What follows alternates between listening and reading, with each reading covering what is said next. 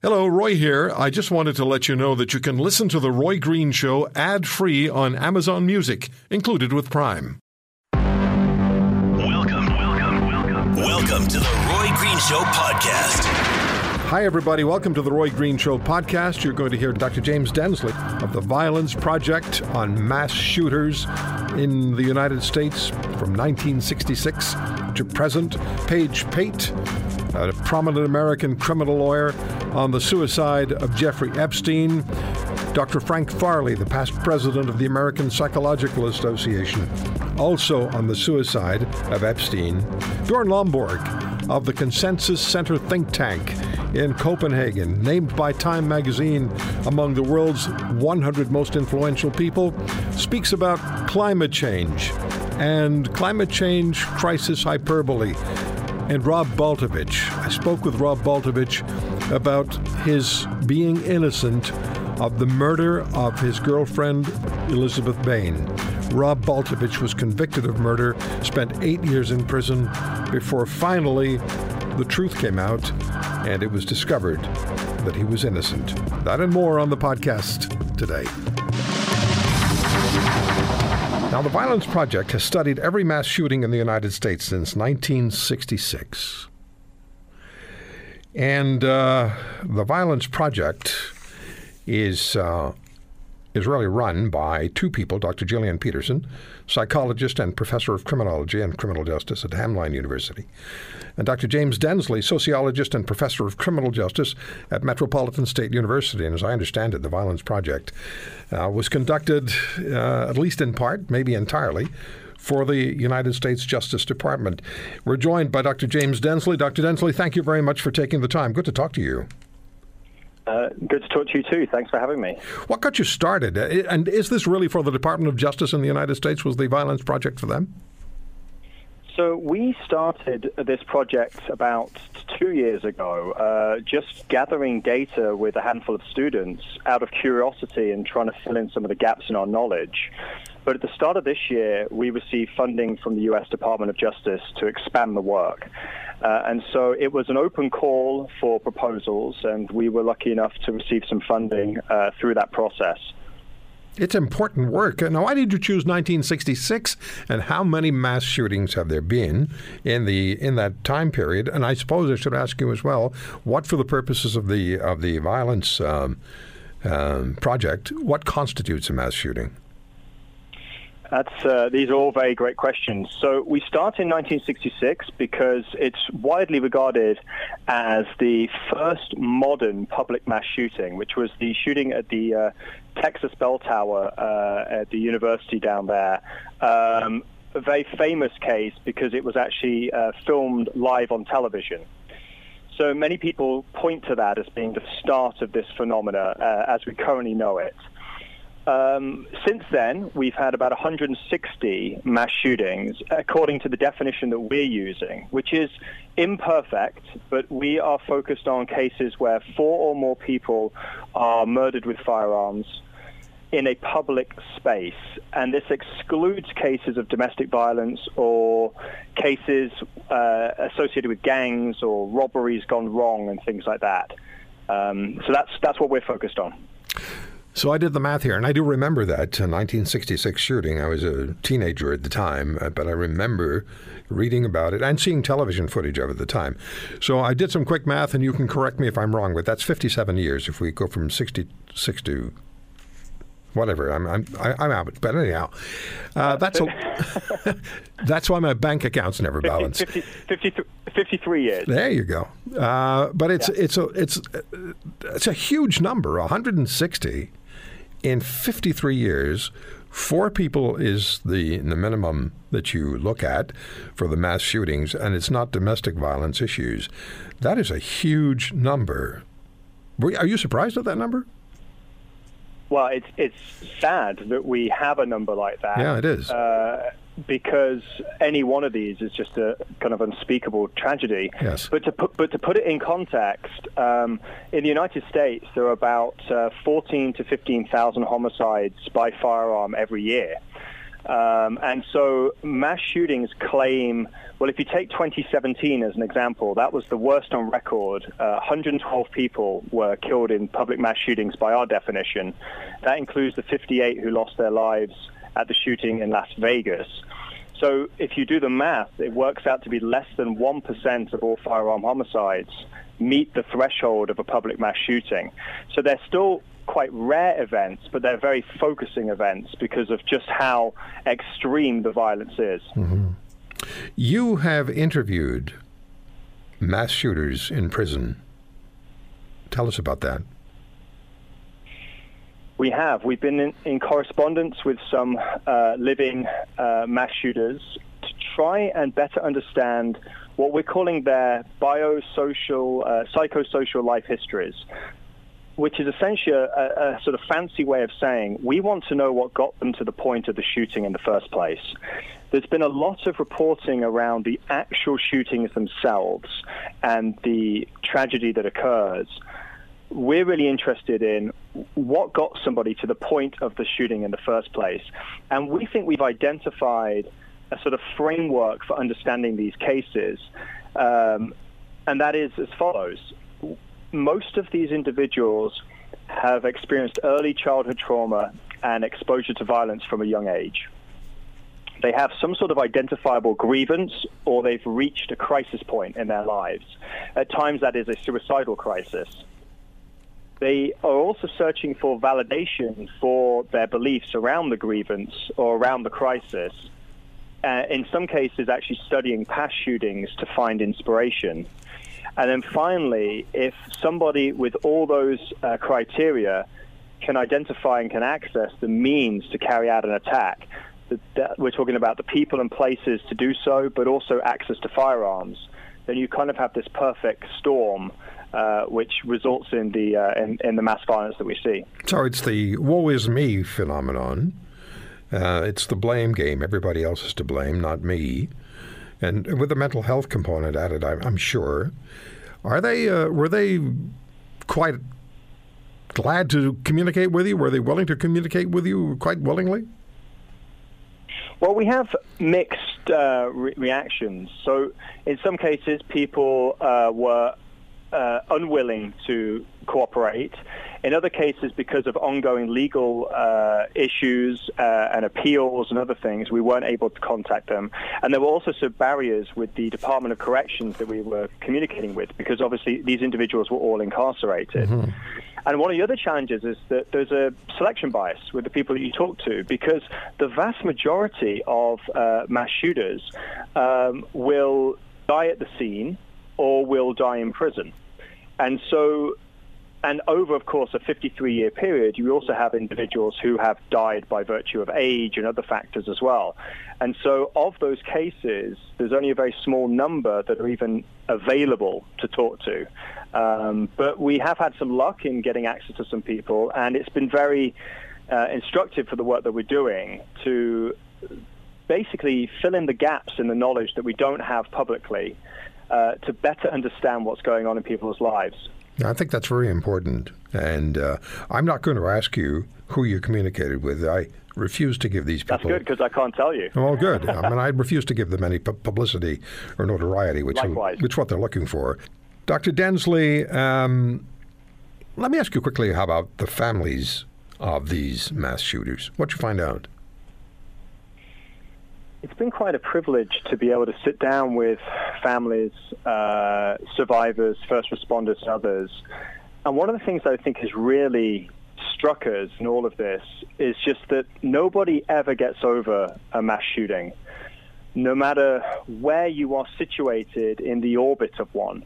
And for the families in particular, one of the biggest challenges is that they really struggle with grieving for their own loved one who has been a perpetrator, and at the same time balancing their own sort of guilt and their own sort of feelings for the families of all the other victims and everybody else who's also grieving and trying to process this loss.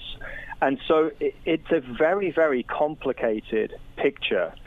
And what we find when talking to family members is that in many cases, they were never expecting something so tragic to ever occur, but there were perhaps some signs that their son, because usually it was their son, the vast majority of mass shooters are male, was struggling in some form of their life. And they had tried in some cases to intervene, but it was just never quite enough.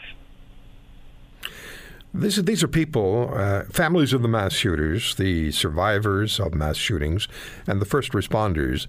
These are people who find themselves placed into impossible situations, who try to explain to themselves, let alone to everyone else, what just happened. And it's it must be impossible for them, virtually. It can be. I mean, the people we've spoken to, many of them have been through years of therapy. Yeah. Are still trying to process the events of that day. And one thing that has been quite sort of exciting to see is that some of the individuals that we've spoken to, we feel have actually found their voice in the process of speaking with us. And in some cases, talking through this event for the purposes of research has actually been quite cathartic for them. And some have actually become very empowered to actually share their story on a broader platform and really move into trying to prevent these shootings from ever occurring again. And that's been a really powerful change that we've observed in some of the individuals we spoke to. Not, of course, not all of them, but there have been these cases where people have been quite empowered by their participation in this type of research. So how do you take what you've been able to assemble over this period of time, and how do you apply it? How can it be applied to preclude at least some, or get in the way of some mass shootings down the road? Yeah, that's the million-dollar question. And so what we think is we have these four themes that I described earlier, and each one of those themes represents an inflection point or an opportunity for intervention. So if you work backwards, first and foremost, the means to carry out an attack. Well, this is where we can start talking about implementing some sensible gun laws to restrict access to firearms. And these can be really quite simple. For example, 80% of school shooters get their firearms from family members. So just safe storage alone could avert some of these tragedies. And age restrictions would be another example associated with that. Again, working backwards, the validation that we see that many mass shooters are searching for, often online, we have to do a much better job about preventing the spread of hateful rhetoric on social media and holding tech companies accountable to pull down potentially violent content before it inspires others to action. If we think about a grievance or a crisis point, the second step, we all need to be more attuned to the vast majority of people who are struggling, not just to avert a mass shooting, but just to think about how can we intervene when someone's in a suicidal crisis or where somebody is angry and frustrated in their circumstances. This is something we can all do in schools, in workplaces, through crisis intervention and de-escalation training. And then finally, childhood trauma, exposure to violence. Well, obviously, there's work to be done in our families and in our communities. But that also speaks to things like, in the United States, having ready, free or affordable access to healthcare, mental health care, so that people can get the support that they need. And put down those damn phones once in a while and look in somebody's eyes. I mean, a lot of this is about relationships. We interviewed a high school principal, for example, who actually was able to talk down a potential active shooter in his school. Wow. We asked him, what's the answer? And he said one word, relationships. Dr. Densley, thank you. I really appreciate you coming on the program. I think your work is extremely important. Thank you for sharing the time. It's been my pleasure. Thank you for having me. All the best. Dr. James Densley, you'll find him at jamesdensley.com. I mean that. Once in a while, just put down the phone and look at somebody and talk to them. You see people in a room together, and they're texting one another instead of just talking. Jeffrey Epstein committed suicide. That's the official story that has come out of New York and the federal installation where he was housed. Joining us on the program is Paige Pate, criminal defense and constitutional lawyer based in Atlanta, Georgia, former chairman of the criminal law section of the Atlanta Bar Association. And Mr. Pate wrote a piece, an op-ed piece for CNN, and the headline is "The Puzzle Around Epstein's Suicide." Mr. Pate, thank you very much for taking the time. Absolutely. Thank you, Roy. So I just want to read the first sentence and then ask you to expand on that for us, of your piece. For such a high-profile case involving a wealthy financier with a wide network of powerful friends, the circumstances of Jeffrey Epstein's suicide at a correctional center in Manhattan raises serious questions. What are the questions it raises immediately with you? Well, why it happened. You know, I've been practicing federal criminal law for over 25 years, and I have never had a client nor even heard of a defendant who was an inmate in a federal holding facility commit suicide so soon after causing harm to himself to put the institution on notice that he needed to be under suicide watch. So it's very unusual. And the fact that he was previously on suicide watch because of his prior injuries makes it even more unusual in this case. We don't really know that he attempted to commit suicide 2 weeks ago. There was markings on his neck. From what I understand, they never really explained that it was a suicide attempt, but he was on suicide watch, and then they took him off suicide watch and put him in a special handling unit. It makes no sense. That's right, and you're correct. There had been no final determination as to what the cause of those initial injuries were last month, but they were certainly consistent with someone who was attempting self-harm, perhaps another attempted hanging. I would assume that Epstein did not want the guards to think he was suicidal, so he probably did whatever he could to get back into the special housing unit and off of suicide watch. But policy at that prison, and all federal prisons, is very specific. You can only take someone off suicide watch when the crisis is over. Now, you have to define the crisis, but normally they will keep someone on suicide watch for several months if the person's being detained long term, just to avoid this kind of risk. So you know what's going on, Mr. Pate. There's a lot of conjecture, a lot of speculation that, look, this wasn't a suicide, that this was getting Epstein out of the way because he has powerful friends, very powerful friends, who might have been dragged into his orbit in a trial. I'm not a conspiracy theorist, but I really am not. But I tweeted earlier today, this story to me, at least right now, kicks open the door for conspiracy theory. Well, again, it's unusual, and I think you have to start with that. I mean, if you're an inmate in a federal institution, whether it's after conviction or like Mr. Epstein before trial in a holding facility, these inmates are monitored, and even though he was off suicide watch, he was in a special unit, a special housing unit. We call it the SHU, where inmates are kept away from other inmates. They're watched more closely. There are more guards per inmate than in general population. So I can understand why someone would speculate that, hey, this is not normal, something nefarious went on. But the reality is there's no evidence to support that. And simply with him gone, that's not going to end the investigation. I mean, the U.S. Attorney's Office in New York has been very clear that they're going to continue their conspiracy investigation into the sex trafficking allegations. So it's not going to end the case or end potential jeopardy for those who may have been associated with it. What happens to his alleged victims? Well, as far as the criminal case against Epstein, that will be dismissed. Those victims, though, do have the right to pursue civil lawsuits. We can assume that Mr. Epstein still has a very valuable trust and estate. I don't know what his will provides. I don't know where the money's going to go, but there are assets out there that they can pursue.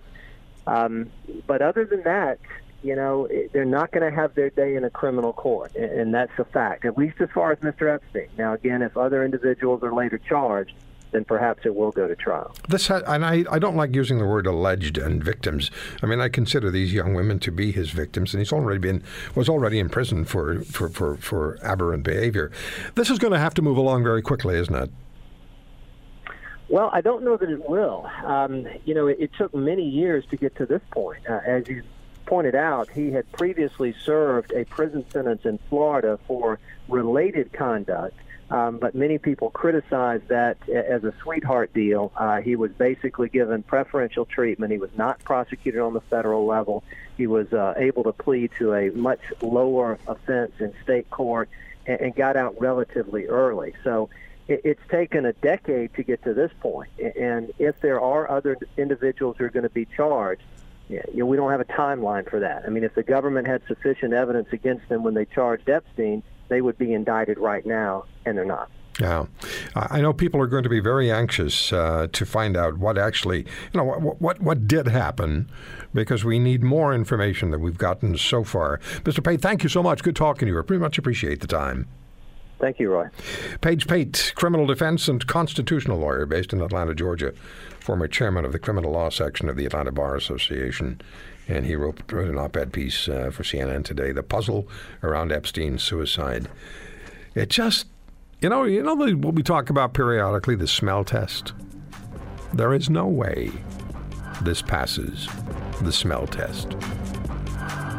It just doesn't. It just makes you feel queasy.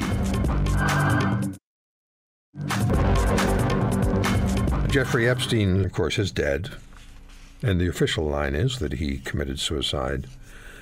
Again, there's a lot of questions, as you know. I'm sure you're asking questions, too, even if you're not a conspiracy theorist, and I'm not. But, boy, there are questions. So many. But let's deal with the issue of people who are suicidal and what drives someone to suicide. And could Jeffrey Epstein have been in a state of mind that drove him to take his own life? Dr. Frank Farley, a good friend of this program's, past president of the American Psychological Association. He's a blogger for Psychology Today magazine. And Frank, as I like to say, you're one of us. You're Canadian. Indeed. How are you, Frank? I'm good. How are you, Roy? I'm great. Let's talk about this. When you look at Jeffrey Epstein and you look at the suicide, what do you see as a psychologist? What occurs to you? Okay. Well, firstly, you realize it's speculation because I'm not with him or wasn't with him and so on. But up front, I would say that pedophiles tend to have a higher suicide rate in prison. Anyway, so that's the first statistic to consider. But I have a kind of a short list of things that I think should be considered in regard to Epstein. Number one in my list would be the whole problem of failure. This is a guy who was phenomenally successful, and wow, accepting failure. For a person like him is really difficult. He has just a low tolerance for failure. This is a guy who's got mansions around the world, his own island, famous friends, all of that sort of stuff. And the fact that it's very clear the failure was due to a flaw in his own character. That's a failure of your own making. And so that hurts more than if it was due to forces, outside of himself that he couldn't control. All his troubles are due to him. So for a highly accomplished person, boy, that is exceptionally difficult to accept. So that would be my first thought. My second one would be the humiliation that's coming. And it's going to it would have gotten much worse when he goes to court. It would be just universal, global kind of assault on him and humiliating him. Number three on my list is one topic that is associated very frequently with suicide, which is hopelessness. Related to that is depression. And, he may be getting pretty depressed over this and feeling there's no exit. It's hopeless that from mansions and his own private island, he will end up in a cage for the rest of his days. And so hopelessness is often associated with suicide. There's another interesting concept associated with suicide. It's called psychic pain, P-A-I-N, psychic pain. It's a sort of you know, we have physical pain, but psychic pain is a kind of intractable pain, like, you know, everything's going wrong. I was at the top of the world, incredibly successful, and, you know, a bona fide member of the 1%, and now everything is going wrong, everything. And my whole world is collapsing. I have absolutely no control over anything. And it can develop a kind of a psychic intractable pain where you see only one way out to deal with that pain. And then the final thing I would put on the list would be his age, and that he's facing his final years of life in a cage, you know. And normally we look forward to a retirement of, you know, the golden years, but he would be spending the final years in a cage, and there's no privacy. You know, no privacy for a man who owned his own island and controlled his own life in almost every aspect. No privacy at all. So those would be my five main factors that I would figure are at work, or were at work. So here's a guy who had did everything his way, and I know you have no empathy for him for the deeds we know he's committed, because he would spend time in prison for doing them. It was a pretty soft sentence that he got in Miami, but this would have been churning around in his brain. This is how he saw himself. He couldn't turn to himself for strength because he's I'm just trying to internalize what you said. He sees himself as, I've lost everything, and it's because of me, and I have nothing ahead but sitting in a cage. Plus, there's the prison justice issue that he'd have to deal with, because pedophiles are not exactly high on the pecking order. He's going to be a target for everybody. God, no. So he decides at that point, I'm not going to live with this. I'm going to kill myself. Yep. Well, I think that probably covers it, Roy. You know, no exit. I mean, this is the only exit strategy that he saw. And you were right about pedophiles in prison. They, you know, are at the bottom of the pecking order, as it were. Yeah, I remember doing a show in prison with an inmates committee, Frank, and we were talking about Clifford Olson, who was the serial child rapist murderer in Canada. And I asked the inmates committee at the time, because Olson wanted to be put in a general population of a prison, not be segregated.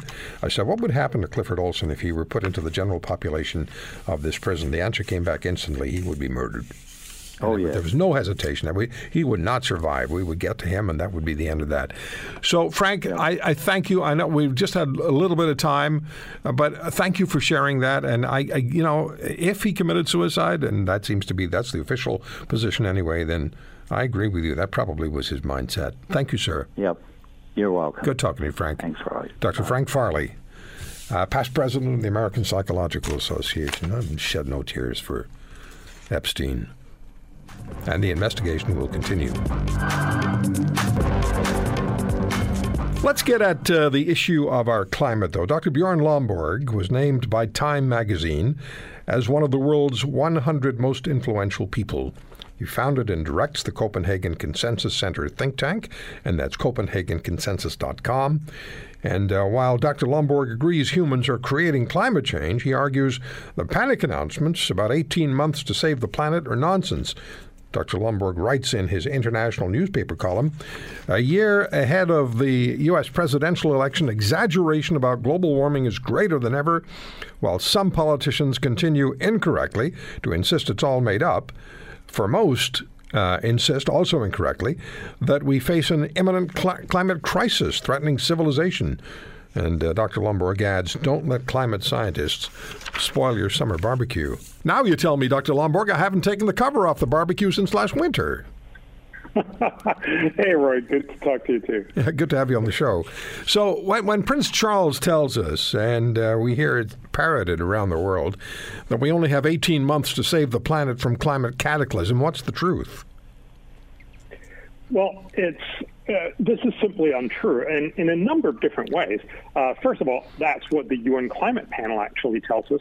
They tell us if we don't do anything by 2070, the cost of unmitigated climate change will be equivalent to each one of us on average on this planet losing somewhere between 0.2 and 2% of our income. Remember, by then we'll be 2 to 3 times richer on average on this planet. So it's simply not the end of the world. It is a problem, yes, and it is something that we should be aware of, but telling you this is the end of the world is simply silly. Another way that we know this is because they have been saying this since the late 1980s. They've been giving us 5, 10, 7, 13 years, and we've run out of all of those limits. And of course, nothing has actually happened. So again, this is a bad way to communicate, and it's a bad way to get people to realize it's a problem. It's not the end of the world, but it's not nothing either. Now, in your New York Post column, you write that relentless climate exaggeration has to stop in favor of smart and cost-conscious solutions. What are they? Well, fundamentally, the problem with global warming is that right now we don't have the technology to dramatically reduce carbon emissions. A lot of people put up solar panels and wind turbines, and sometimes they make good economic sense, but mostly they don't. We actually subsidize wind and solar globally for about $130 billion today, and still it only provides about 1% of global energy. So we spend lots of money and get almost nothing for it. The reality is we cannot get most people to cut most of their carbon emissions with current technology renewables. And so what we should do is invest dramatically more in research and development. Look, that's how we fix pretty much all problems. If we get technology that makes it cheaper for us to fix and better, most preferably cheaper than fossil fuels, everyone will switch. The Indians, the Chinese, and of course, the United States and Europe and everybody else. So we can fix this through technology. But if it keeps being too expensive, we won't fix this. So because of this alarmism, we actually end up focusing on the wrong policies. We end up making these feel-good policies, these show how virtuous I am kind of policies. You put up a solar panel, you feel like you've fixed the problem, but the reality is you've just spent a lot of money to do almost no good. We should invest in research and development into green energy instead. So I read in an essay in The Australian that you wrote, the choice really is clear. Do we want to be remembered in the future for being the generation that overreacted and spent a fortune feeling good about ourselves but doing very little, subsidizing inefficient solar panels and promising slight carbon cuts? Or do we want to be remembered for fundamentally helping to fix both climate and all of the other challenges we're facing the world? Now, I'm really just reading what you wrote, which you just explained to us. But there's a dollar figure here I see as well, and it's how to spend $162 billion to fix climate and everything else. Would you speak to that? Yes. So, boy, this is an excellent summary. Right now, we spend, as I said, $163 billion on all subsidies on renewables, right, and it buys us almost nothing. So $130 billion goes to solar and wind, and the rest is to biofuels and a few other things. If we spent that $162 billion smartly, we could do so much more good. Remember, we have to spend about $84 billion more on research and development into green energy. That would bring us up to about $100 billion a year. It would be a 6-fold increase of what we're currently spending, and this is what would drive the solution in the medium term for climate. But that leaves open all these other things that actually matter a lot more to most people around the world. The UN actually did a survey of about 10 million people, the biggest survey ever, of what people want. They asked them, what are your top priorities? Gave them a list of 16 different things. They also put climate in there. But the top outcomes for most people around the world are, not very surprisingly, education, healthcare, nutrition. At the very bottom came climate change. And that's because most people actually just want their kids to survive. They want to avoid easily curable infectious diseases and get their kids an education, make sure that they get good food. And we could do all of that. So this would be about feeding kids better. This would be about making sure that we have better research and development to get high-yielding varieties so that we can have a second green revolution. That would solve feeding people. We could also give immunization to many more kids. We could save about 1 million kids dying each year for about $1 billion. And then we should also be focusing on many of these other simple things like getting contraception to women. A lot of women around the world don't have access. It could allow them to space their kids better and actually drive both a population reduction, but also much higher economic growth, and crucially, free trade. If we could get more free trade, we could lift many more people out of poverty, and we could make the world much better. All of this has some costs, but actually I showed this and a few other things could be possible within $162 billion. So my question is, do we want to spend all of that on useless renewables? Or do we actually want to find a smart solution to climate and all the other issues of the world? Do we want to be remembered for wasting money or actually fixing the world? So why aren't we doing slightly? Why are we doing this? We have a prime minister who tells us that a national carbon tax is going to be, a significantly important factor in controlling climate cataclysm. Well, to a large extent, this is because it's much easier to conjure up this fake, the end of the world is coming, and then I can be your savior. We've seen this countless times from politicians in all kinds of different areas. And the climate catastrophe that's being portrayed is obviously easy to say, oh, I'm going to be your savior. And remember, most of the costs will come much further down the road, so you can get to be the politician who says, I'm going to save you, and then somebody else will actually have to implement it. The other point, of course, is to remember that this is what matters to most rich people. Our kids don't die from easily curable infectious diseases. They have enough food. They get good education, typically. So we are not all that worried about it. And so maybe we can better afford to spend this amount of resources poorly on climate change. But the reality still remains. And Roy, if I can just show you this one statistic, which I find absolutely amazing.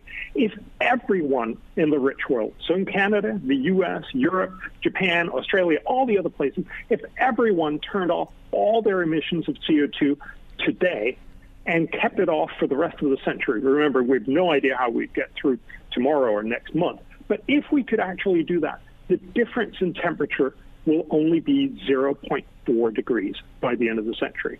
We will just about be able to measure it. And this simply points out what everyone knows, but nobody wants to point out. This is all about getting China and India and all the other developing countries to cut down their CO2 emissions. And of course, they're not going to do that as long as their populations are poor and there's huge opportunity for access to cheap and reliable energy. What we need to be able to provide is not niceties or promises that Canada or others are going to try to cut down on their CO2 emissions. We need better technology that will actually fix this problem. The Copenhagen Consensus Center was named Think Tank of the Year by Prospect Magazine and U.S. International Affairs. One of Dr. Lomborg's books, and it's internationally so famous, is Cool It. And it's always a pleasure to speak with you, Dr. Lomborg. Thank you so much for the time today. Likewise, sorry. Dr. Bjorn Lomborg, and it's copenhagenconsensus.com. That's how you can get to the website of the think tank. I've known about Rob Baltovich for quite some time, and I followed his case and his story. And I was in touch with Rob over a period of time, and I asked him to be on this program. And he got back to me and he said, can't do it right now because the civil case is underway, but I will call you when I can. And Rob got in touch with me a couple of weeks ago and we had a long talk. And he's with us now on the program. And I've already laid out for you that Rob was accused of, tried for, convicted of the murder of his girlfriend, Elizabeth Bain, who was sent to prison. Didn't do it. 8 years in prison. Didn't do it. I'm not going to tell his story. He is. Rob, thanks for coming on, and thanks for being willing to share what happened to you. It's very important. Well, thanks for having me. Yes, it is a rather interesting case, and it's one that we continue to learn more and more about, even up until this day. It's important that we find out about wrongfully convicted or innocently convicted. Innocent people were convicted of serious crimes, including murder. Let's start with how it all began for you. Can you give us just a summary of your case? Can we start with that? Well, I guess I could start by just kind of describing, the very first time I met Liz. I met Liz actually out in front of a class that we shared in the fall of 1987. I was a student at Scarborough Campus, which is a suburban campus of the University of Toronto. Liz was as well. And we knew each other for about 2 years before we started dating. And we began dating in the summer of 1989. And we've been in a relationship for about a year when she left her home one day on June 19th, 1990. She told her mother she was going to Scarborough Campus, the University of Toronto, and she never came back. And that's really all that we know about her fate up until this day. But it was a very loving relationship. We had some ups and downs, but for the most part, it wasn't particularly volatile, certainly not to the degree that I think a lot of people who would have read newspaper articles at the time would have led to believe. But, like any relationship, we had our disagreements, but for whatever reason, shortly after she went missing, and she is missing to this day, the police developed a theory that I was the person responsible, and that's really how everything kind of got started. So let's talk about that, or you talk to us, please, about the case itself. Walk us through that. Well, I was actually on my way to the campus on the night that Liz went missing, and I worked there, and I had just recently graduated, and I was actually on my way for a workout, and I just happened to see her car parked on the north side of Old Kingston Road in Scarborough, which is next to a park, which is in turn adjacent to the University of Toronto Scarborough campus. And right away, I knew something was wrong, because it was 6:45 in the evening. She had a class that started at 7 o'clock, and I stopped and I investigated, because I just felt that there was really no reason for her car to be there at that time. And by the time I left and she hadn't showed up, I basically decided that I was going to go to a class that night to make sure she had made it there safely. And so I did go to her class after I worked out, and she didn't come out. And so from there I thought, okay, well, that's even stranger. So I immediately drove to her house, and I spoke to her mother, and I said, is Liz here? And she said, no. I said, have you seen her? And she said, well, I saw her about 5 hours ago, but I haven't seen her since. I said, well, she didn't show up for her night class, and I'm worried about her, and I saw her car down in the park adjacent to the campus. And that's when her mother first told me that Liz had told her sometime around 4 o'clock that that's where she was going, but she certainly didn't make it back. And so by the next morning, she hadn't come home. Her mother called me and asked me if Liz was at my home. I said, no. I said, she's not. I never did see her last night. And she said, well, she said she didn't come home. And I said, okay, well, then something's definitely wrong. And it was shortly after that that Liz was reported missing. And so for, I guess, the next 48 hours, I, along with her family and friends, we just searched frantically for her. And her car, because of course her car was missing as well. Her car, which I had seen on the night that she went missing, was actually gone by the time I went back to check that same area. Mm-hmm. And it was probably about 24 hours before her car was found on the following Friday, which would have been 3 days after she went missing, that we learned later that the police had come to the conclusion that I was the person responsible for her disappearance.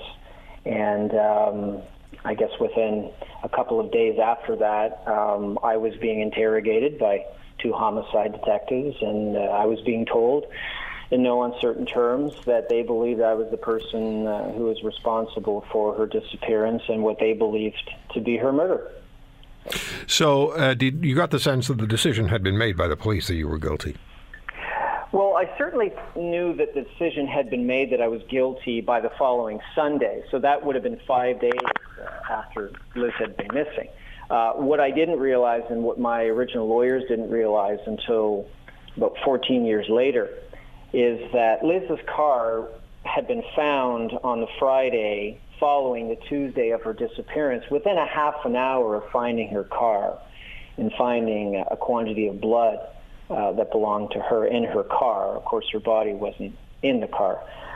They had already made plans to eventually arrest me. They had actually arranged for me to be put under surveillance. And in that application for surveillance, it had been written that it is believed that the missing woman, Elizabeth Bain, was murdered by the suspect, Robert Baltovich. So I guess to put a button on it, you could say within a half an hour of finding Liz's car, they were making plans to arrest me. So, Rob, you were the only one they were looking at, right? Yeah, I was really the only suspect, and I think the police certainly made no apologies for that. It looks like they really weren't interested in looking at any other suspects pretty much from the outset of their investigation, if I could even call it that. You know what I actually like to refer to it more as a prosecution than I do an investigation. Well, let's talk about that, because one of the things that I remember in our conversation off the air on the phone was you repeatedly said to me, I trusted the justice system. I felt I could trust it, even when I was in court, even when the jury was coming back. I felt I can trust the justice system to treat me fairly. What happened? Well, I think that the problem was that, you know, I was a recent graduate from university. I'd never been in trouble with the law before. So I guess in my mind, I just didn't quite believe that an innocent man could be arrested. And then when I was arrested, I said, well, I certainly can't be convicted. And it wasn't really up until the moment that I realized that, you know, we have a criminal justice system that makes mistakes. Now, I think that people are much more willing to believe that our system isn't perfect and that it isn't infallible now. But for me, I even said to my mother, because of course my parents were terrified, and said, you know, it's okay. Eventually they're going to figure this out. They're going to realize I didn't do it. They're going to find the real killer. And it really wasn't until they read the verdict out that I realized just how incredibly naive and perhaps falsely optimistic I'd been. Tell us about the trial. Well, the trial, I actually had to wait until the trial before I even really knew what the quote-unquote evidence was. And, you know, I could really, divide it into two. It consisted of a lot of friends and family members who said good things and bad things to say about me and about our relationship. And then there were three other witnesses that I would refer to as identification witnesses. So basically the case was, if I could summarize it, a woman who believed that she had seen me with Liz on a picnic table on the night that she had gone missing, sometime around 5:30 in the evening, which, as it turns out, was a time when I was at home with my brother, my sister-in-law, and my mother. There was another witness who claimed that she had seen Liz parked in her car in the passenger seat sometime at 8:30 in the evening on the night that she went missing. And the third witness, the witness whose evidence essentially led to my arrest, was a man who claimed that he had seen Liz's car being driven 3 days after she had gone missing and only a few hours before the police had recovered it. And he was asked to provide a description. He provided a description. He was ignored for 4 months. And then 4 days before I was arrested, they went to him and he picked my picture out of a photo lineup. And the theory then became that I killed Liz sometime on the night of Tuesday, June 19th, 1990, and that I returned to retrieve her body. I put it in her car, and I drove it about an hour northeast of Toronto 3 days after she went missing. And somewhat shockingly, and I would say almost incomprehensibly, the jury actually accepted that theory, and I was convicted. There's something I remember about the case of Glen Assoun. We were talking about that on this show a few weeks ago when he was officially exonerated and officially allowed to get on with his life. And that was, and also with Ronald Dalton, who was charged with murdering his wife before the autopsy of his wife had actually been completed. Mm-hmm. There was there not a situation in your case where there was evidence that should have gone to your defense team from the police, and it just didn't quite ever make it to your lawyers. Yes, there was actually quite a lot of evidence that didn't, and most of that evidence that we discovered in both the police investigative file and the Crown brief, we discovered prior to my appeal in 2004. One of the major pieces, some might even say was the major piece of evidence that was never disclosed to my defense, is that on the night that Liz went missing, I was actually at her class waiting for her. Well, as it turns out, the Crown asked the jury to find that that was a lie, that I actually hadn't been waiting for Liz outside of her class, nor would I have been, because I had actually murdered her 2 hours before. As it turns out, there was someone who had seen me at Liz's class that night who had spoken to the police and given them a statement. That evidence was never disclosed to my lawyers at my trial. There was also an allegation that Liz had given me what some would call a Dear John letter, a letter telling her that she no longer wanted to see me anymore. And I had actually told the police that she had given me a diary entry. I gave that diary entry to Liz's father. He gave that diary entry to the police. That police officer then gave it to the Crown. The Crown never disclosed the existence of that. So I sat through an entire trial listening to two Crown prosecutors allege that my girlfriend had given me my quote-unquote walking papers 3 days before she went missing. And it turns out that the very diary entry that she had given me, that I had told the police about, was sitting in their possession. There was an allegation I had stolen diary pages, and they actually submitted an empty binder into evidence at the trial. That empty binder's contents were actually found in a banker's box in possession of the Crown in 2004. So this is unfortunately a problem that was quite prevalent, I would say, probably about 15 to 20 years ago. Undisclosed evidence, evidence of innocence, exculpatory evidence that simply isn't turned over to the defense. I know that that was an issue in the Glen Assoun case. It was certainly an issue in mine. But it wasn't really until 2013 that we learned that there was another piece of undisclosed evidence that was never turned over to even my appeal lawyers or my trial lawyers in 2008. As it turns out, 4 days after I was arrested, one of the two lead detectives had a meeting at the Center for Forensic Sciences, during which he was told that there was simply no possible way that his theory of how I would have had to commit the crime would have been scientifically possible. The existence of that meeting were kept a secret. And not only was the existence of that meeting kept a secret, but in 1999, when I retained new appeal counsel, the allegation, I will say it's an allegation because we have not yet proven this in a court, although I believe we will be able to, is that that police officer removed any reference to that meeting from his memo book. And he actually photocopied a copy without that page in his memo book, and he sent that to my lawyers, to the Crown prosecutors, and to the Court of Appeal.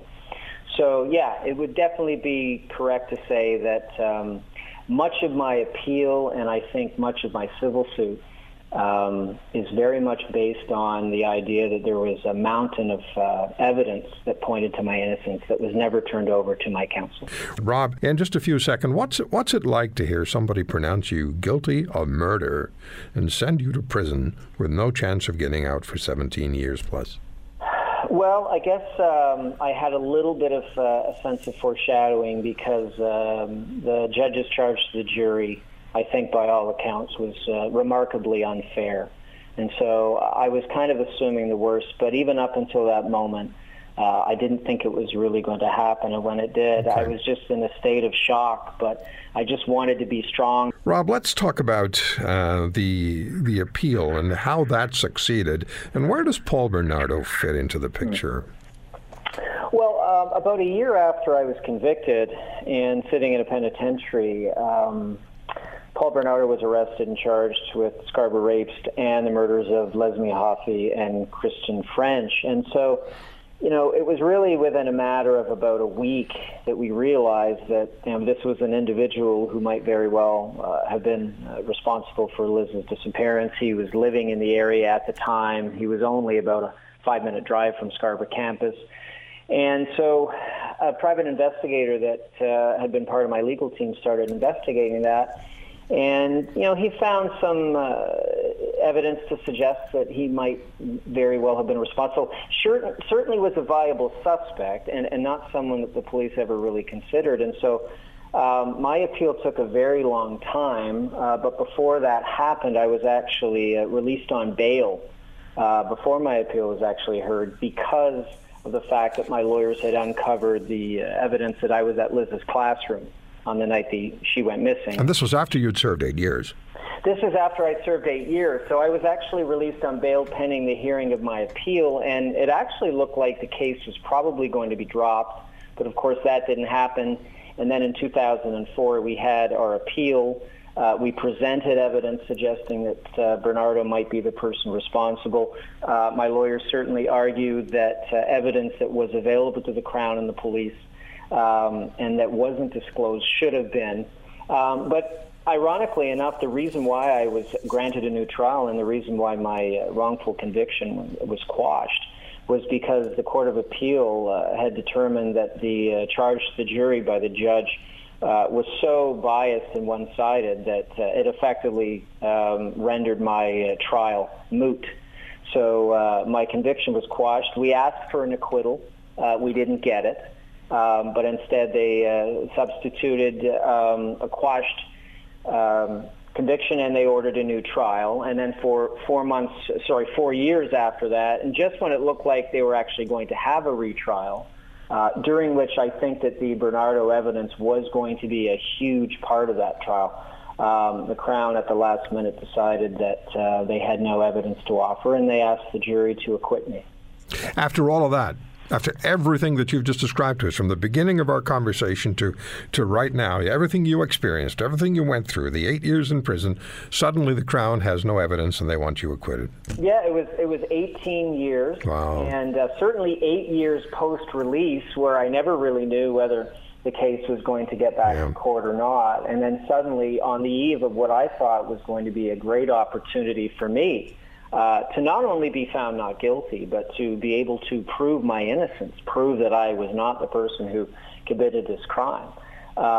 They stood up and they asked the judge to instruct the jury to acquit me. So I wasn't disappointed that I was found not guilty, but there was a small part of me that always felt like I never really did get a chance to have the case exposed to the full light of day, and in some respects I still kind of regret that. Were there repercussions for any of the police officers or the Crown who did not provide to your lawyers the evidence that they should have provided, which would have given you the opportunity and every chance to walk out of that initial courtroom free? Well, I can tell you that up until the time of my acquittal in 2008, there were not repercussions, and in fact, the exact opposite. They were actually handsomely rewarded. One of the two lead detectives became deputy chief of police. Another one of those detectives became head of homicide. Another detective by 2011 had become deputy chief of police in his own right. And one of the Crown prosecutors is now a judge. So far from being sanctioned for what happened in my case, they were actually rewarded. Now, in terms of being ultimately held accountable, that remains to be seen, because of course I have a civil suit, and the allegations are that there were efforts made by both the police and the Crown to intentionally withhold evidence from my defense. I can't really get too much into detail about that. But ultimately, I think how the civil suit plays out will say something about whether the court believes that they should be held either partly or fully responsible for my wrongful conviction. And the civil suit is coming to a close, right? I think the civil suit is very close to coming to a close. I mean, whether it settles or whether it goes to trial, we're in the latter stages now. There's a part of me that would certainly like to see this case get a full public airing, because I think when the public finds out what actually happened in this case, I think they're going to be quite shocked, far more shocked than I think they would think based on what's been in the media up until this point. So now all of this happens to you. You are acquitted because the Crown raises the white flag and says, "We have nothing, Your Honor. Tell the jury to acquit Mr. Baltovich, even though there was a trial and he was found guilty. We don't have nothing. Let him go. He didn't do it." What is the impact on your life after that? There has to be fallout. There has to be. I mean, it can't just. It doesn't just end there, does it? Well, you know, sometimes some psychologists refer to, you know, the stages of grief. You know, I would say that for maybe the first couple of years, I was just so relieved and happy that it was over that I didn't really spend a lot of time dwelling on it. It wasn't really until maybe I had a little bit more time to think about that a lot of the anger set in, particularly because I felt like by the time of my appeal in 2004, the Crown really should have known that there was never any case to be made. And yet for another 4 years, I was dragged back to court with the threat of being put on trial again. And it was during that time I suffered personally, but more importantly, professionally. And so a lot of the anger that I feel toward the system and toward the Crown prosecutors and the police is just because I felt like there were so many opportunities they had to do the right thing and just admit that they'd made a mistake. And they didn't do that. So, I mean, in a certain sense, I guess I can say I'm at peace. I accept the fact that it's happened. But I'll never be happy until I feel like the people who are responsible for this are held accountable, and I don't think that's happened yet. How do people treat you? How does the general public treat you once they know who you are, once they recognize the story? And with the Internet being what it is, people can find out things immediately. How are you treated? Well, you know, ironically, I felt like in some ways I was maybe treated better before the case became a little bit of a media circus, because if it's the first thing that people know about you, okay, it's very difficult, I think, for them to put it out of their minds, the fact that they're actually face-to-face with someone who's been wrongly convicted of murder. And so that tends to affect your relationships with people. It definitely affected me professionally, I would say, more than personally. It's very difficult. And in the age of the Internet now, people, they find out your name, you apply for a job, they want to look you up. All of a sudden, it's like, oh, my God, there's so much controversy surrounding this person. You would think that being acquitted would be enough to put people's minds at ease, but sadly, it isn't. And in many respects, just the fact that you have so much controversy surrounding you, it can definitely affect your relationships. Fortunately, it hasn't affected my family and my friends as much, but I would say that getting your reputation back is a very daunting task when you've been wrongly convicted. And I think if you talk to anybody, they'll tell you that even if you feel like people do accept you, there's always that doubt in your mind. You know, do these people really believe I'm innocent? Do they secretly think that maybe I am guilty? And so I don't think that really ever goes away. So as I've said before, I don't think you ever really get back to where you were. Glen Assoun, 17 years. Ron Dalton, 10 years. David Milgaard, 23 years. Rob Baltovich, 10 years. I've talked to all four of you in the last few weeks. I'm guessing there are others in our Canadian prisons who are not guilty of what they've been convicted of. Rob, thank you very much for joining us. I really appreciate it. The story needs to be told, understood, as do the stories of others who were wrongfully convicted, who are innocent of the crimes of which they were convicted. You can't have that happen. It does happen. You can't have it happen. All the very best to you. Well, thanks, and the best to you as well. Thank you for the chat. Thank you. Rob Baltovich on The Roy Green Show on the Chorus Radio Network. What a story. You know, we said before, If at least four men were convicted of crimes they didn't commit, could happen to anybody. Thank you for listening to today's podcast. If you want to hear more, subscribe to The Roy Green Show on Apple Podcasts, Google Podcasts, Spotify, Stitcher, or wherever you find your favorites. And if you like what you hear, leave us a review and tell a friend. I'm Roy Green. Have a great weekend.